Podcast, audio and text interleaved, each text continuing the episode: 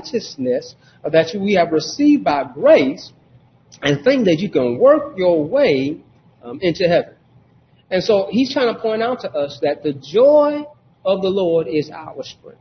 Obeying God, following God, trusting in God is our strength. Do not be fooled to think that you can work your way into heaven. Do not be fooled to think that the works of flesh can lead to your salvation.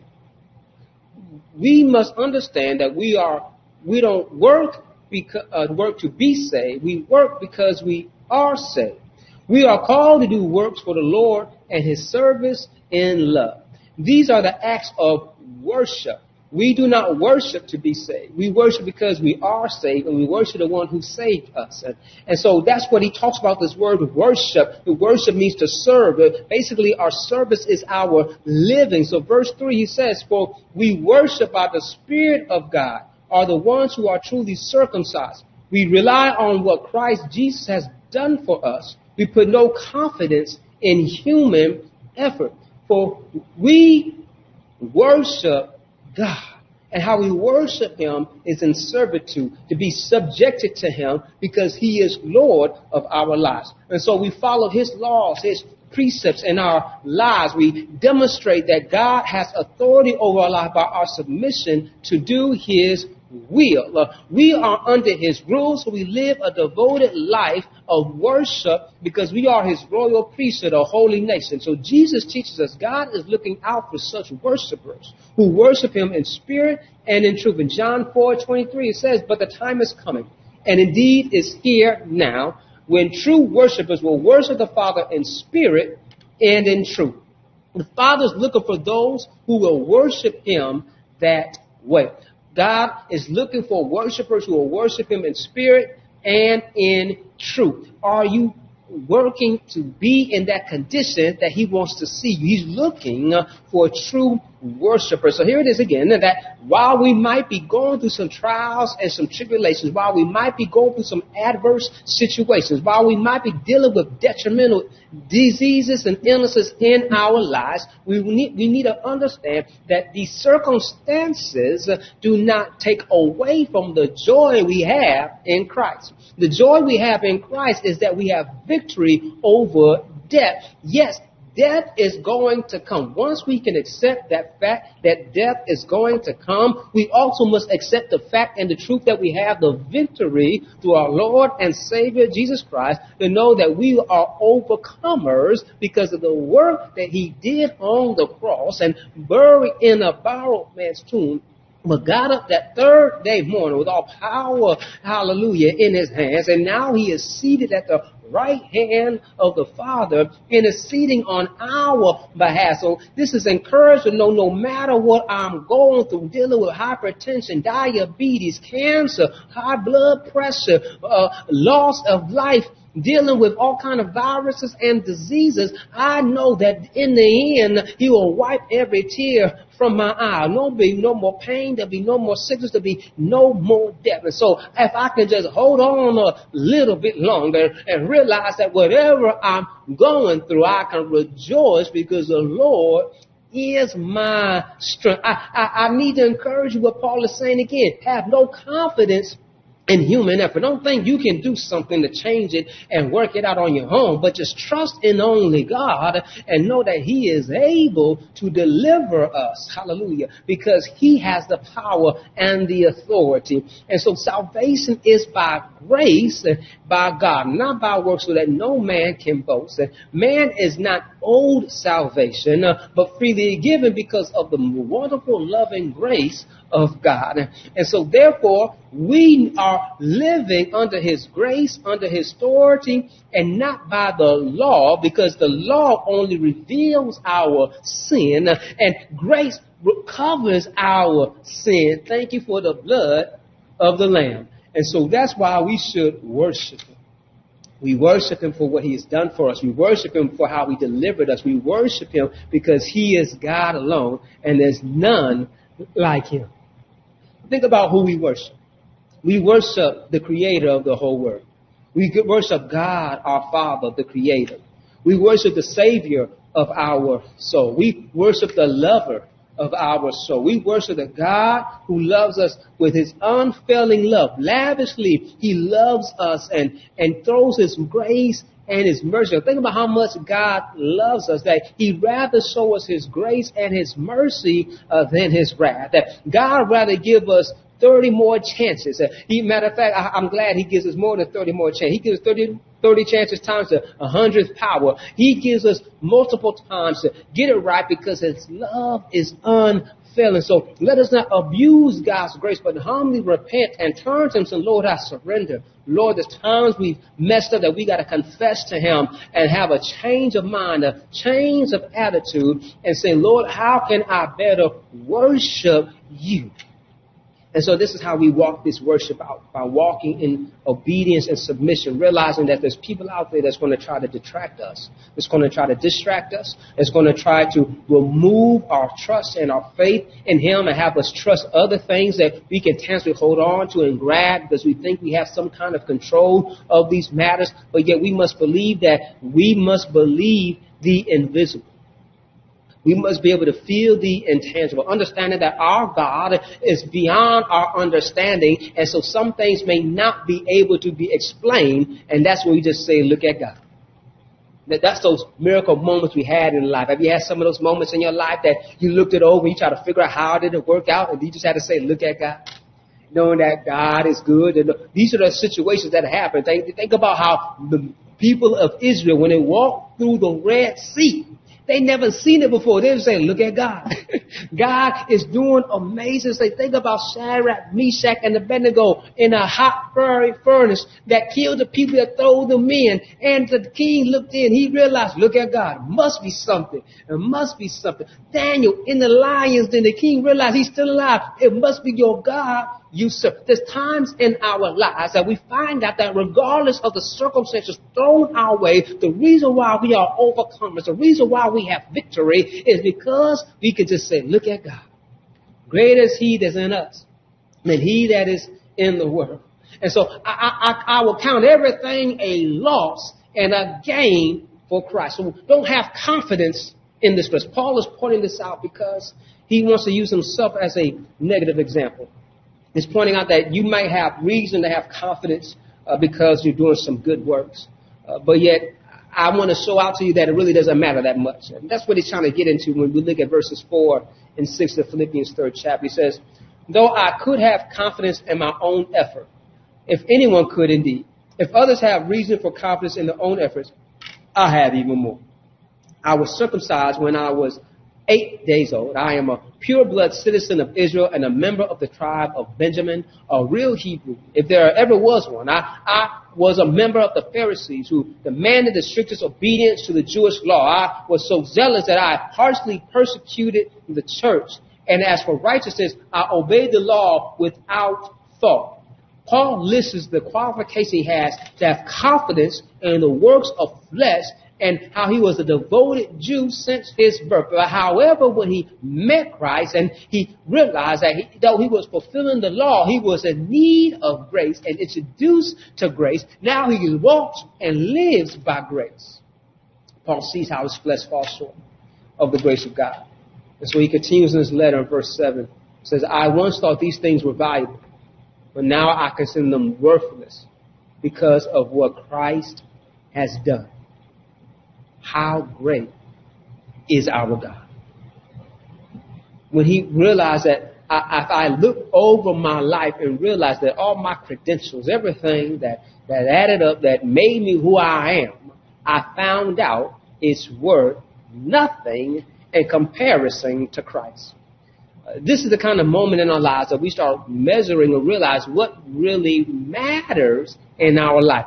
And one, one quick test to do about what really matters is that when you get down to when life is at its hardest part of your life, you start realizing what really matters. Many of us probably during this situation of COVID-19 and you found out many things you had in your house that you really didn't need. Some people are cleaning out their house and removing some things, find out what really matters. It's amazing how we find out that we have a lot of things in our lives that we don't need and the things that we need, we find out that that is what really is essential in our life. I want to highlight something for us that we find out that we need Jesus. And when we need Him, we trust Him, we depend on Him, we realize this is all I have. As long as I have Jesus, everything is going to be all right. And so when we put in proper perspective that I rather gain Jesus and, and, and have my life in his hands than try to control it on my own task and, and by my own methods and by my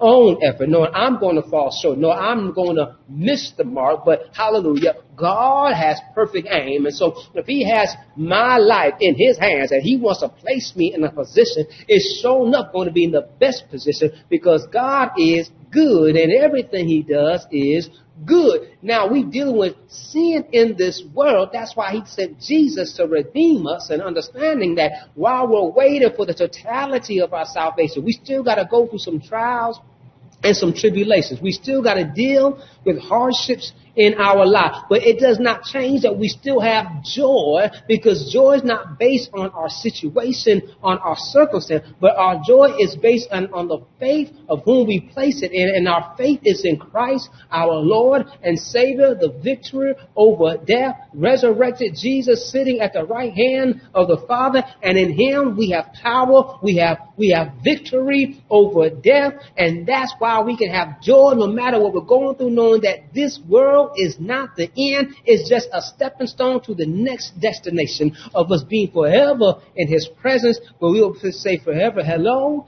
and never goodbye. God is calling us to walk circumspectly, upright, righteous lives right here on earth to help others know the way by we to be citizens of heaven that we walk out and work out our salvation with fear and in trembling. So no matter what we're facing, uh, that we can rejoice to, to know that our God is with us and never leaves us and nor forsake us. And so when I understand that if I want to be his disciple, I must deny myself and pick up my cross and follow after him, then I realize that uh, the man gains the whole world but loses soul. What is it worth? I found out that it's better to know Jesus than lose my soul. So I will give up my life and trust him and follow him. That's what Paul is getting at as we get close to concluding our morning message, looking at verses 8 and 11. It says, Yes, everything else is worthless when compared with the infinite value of knowing Christ Jesus my Lord. For his sake I have discarded everything else, counting it all as garbage, so that I could gain Christ and become one with him. I no longer count on my own righteousness through obeying the law. Rather, I become righteous through the faith in Christ. For God's way of making us right with himself depends on faith. I want to know Christ and experience the mighty power that raised him from the dead. And I want to suffer with him and sharing his death so that one way or another I will experience the resurrection from the dead.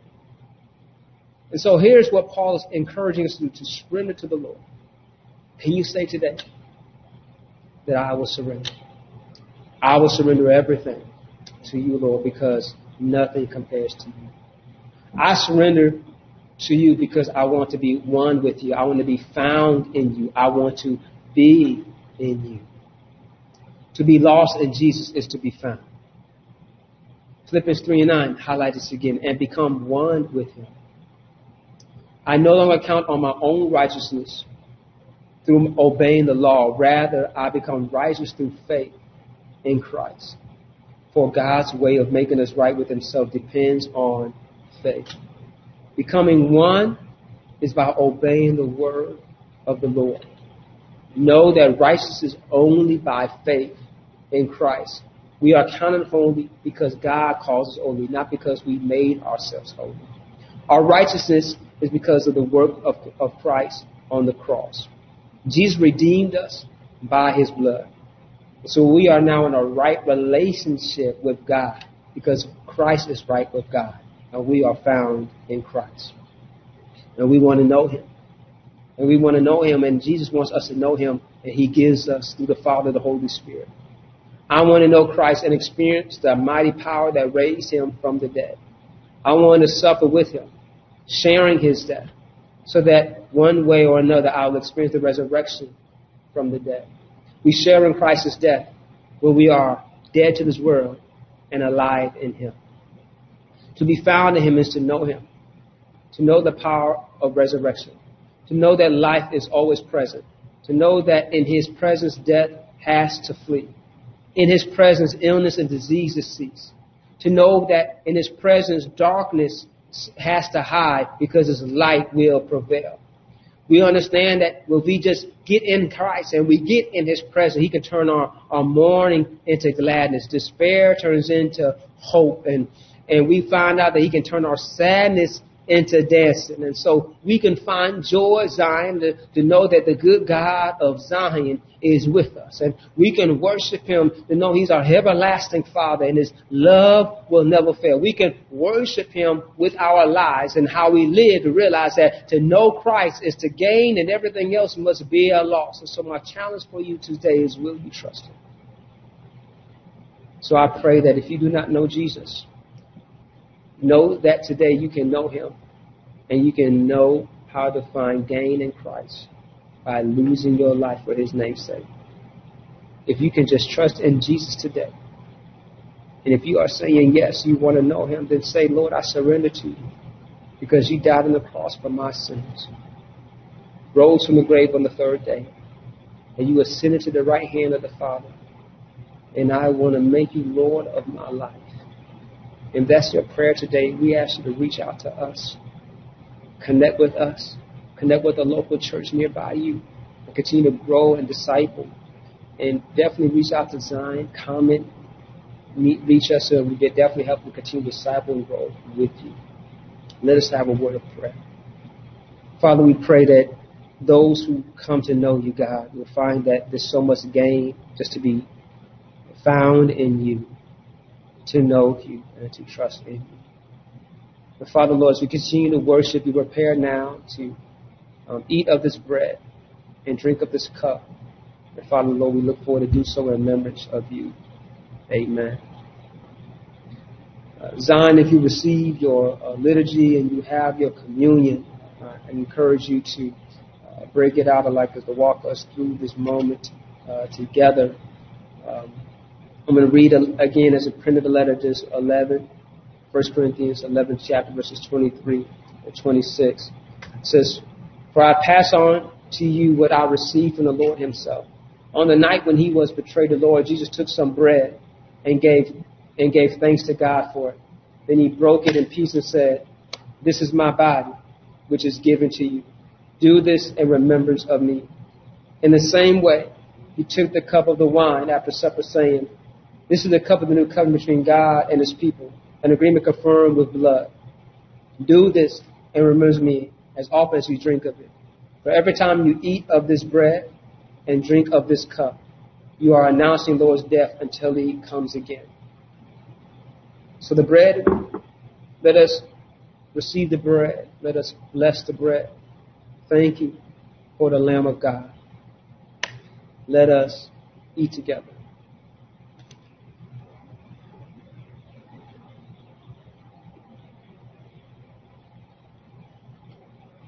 Jesus likewise took the cup and blessed the cup.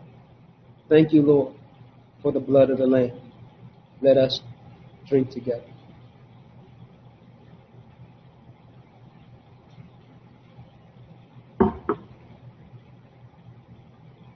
Let us pray. Father, thank you for blessing us to break bread together. Thank you, Lord, for blessing us to drink together. Father, Lord, as often as we do so, we do so to the coming of our Lord and Savior, Jesus Christ. May the Lord bless you and protect you. May the Lord smile on you and be gracious to you. May the Lord show his favor and give you his peace. God bless you. Go in peace. Until we meet again, know that Jesus loves you, and so do I. Thank you. God bless.